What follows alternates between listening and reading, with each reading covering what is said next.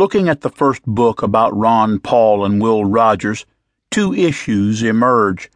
First, I have been both critical and complimentary regarding Ron Paul. Some ebooks show praise and others show displeasure with his views, which are based on the philosophy of libertarianism.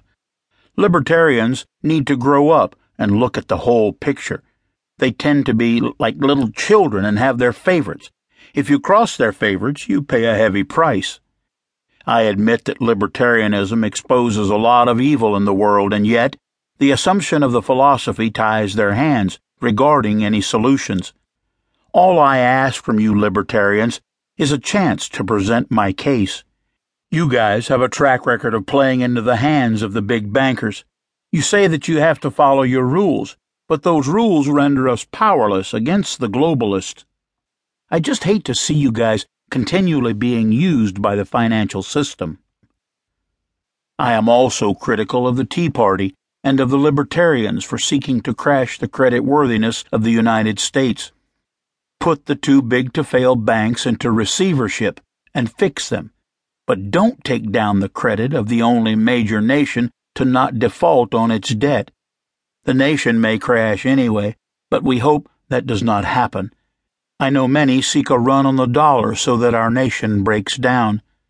But libertarians don't understand differences between depression and credit crisis depressions like the Great Depression and the Great Recession.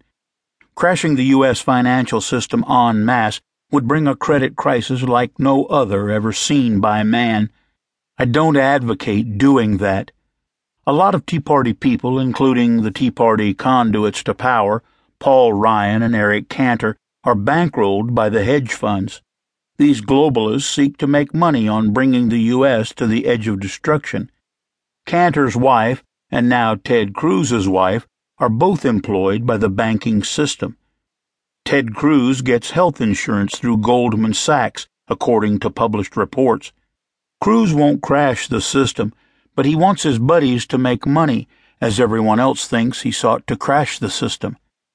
The globalists, like Cruz, like to play a lot of games. It's all a big financial game to the New World Order, no matter if people working in our national parks had to be sent home. They needed the money. Cruz's wife works for Goldman Sachs. Second, I write in Ron Paul, Will Rogers, and the Tea Party that the Fed gave taxpayers money to make Goldman Sachs and foreign banks whole in the aftermath of the AIG meltdown. Well, the Fed put their man, Tim Geithner, into the Treasury Department to do just that. Geithner gave away the taxpayer money, and our sovereign government could do nothing to stop or modify the bailout. Goldman Sachs didn't have to pay back a dime. AIG paid it all back, even though there is supposed to be risk when you take the other side of the trade, as Goldman Sachs did. Okay. You say that Goldman was a systemic risk. Maybe so, but claw back some money from them as well, Geithner. America is fed up with the Fed because you not only bailed out the big banks, but you, Mr. Geithner, presided over the passing out of the bogus AAA rated bonds to investors that ended up crashing the economy and did nothing to stop it. I believe the Fed should be nationalized by a sovereign nation. Then we could claw back the monies that we used to bail out Goldman Sachs. So then, it's evident that the government, not the Fed, should regulate the financial system. The Fed is for the banks, and the government should be for everyone. That sometimes happened before the globalists gained too much power, and they have, as the top 0.01 to 0.001% of the people made most of the gains in income since 2000. This book is a call to gun owners, blacks, whites, Jews, religious people, atheists, Asians, Hispanic, and everyone to support our diversity as a people, tolerate each other, and oppose the power grab by the globalists who are here to stay.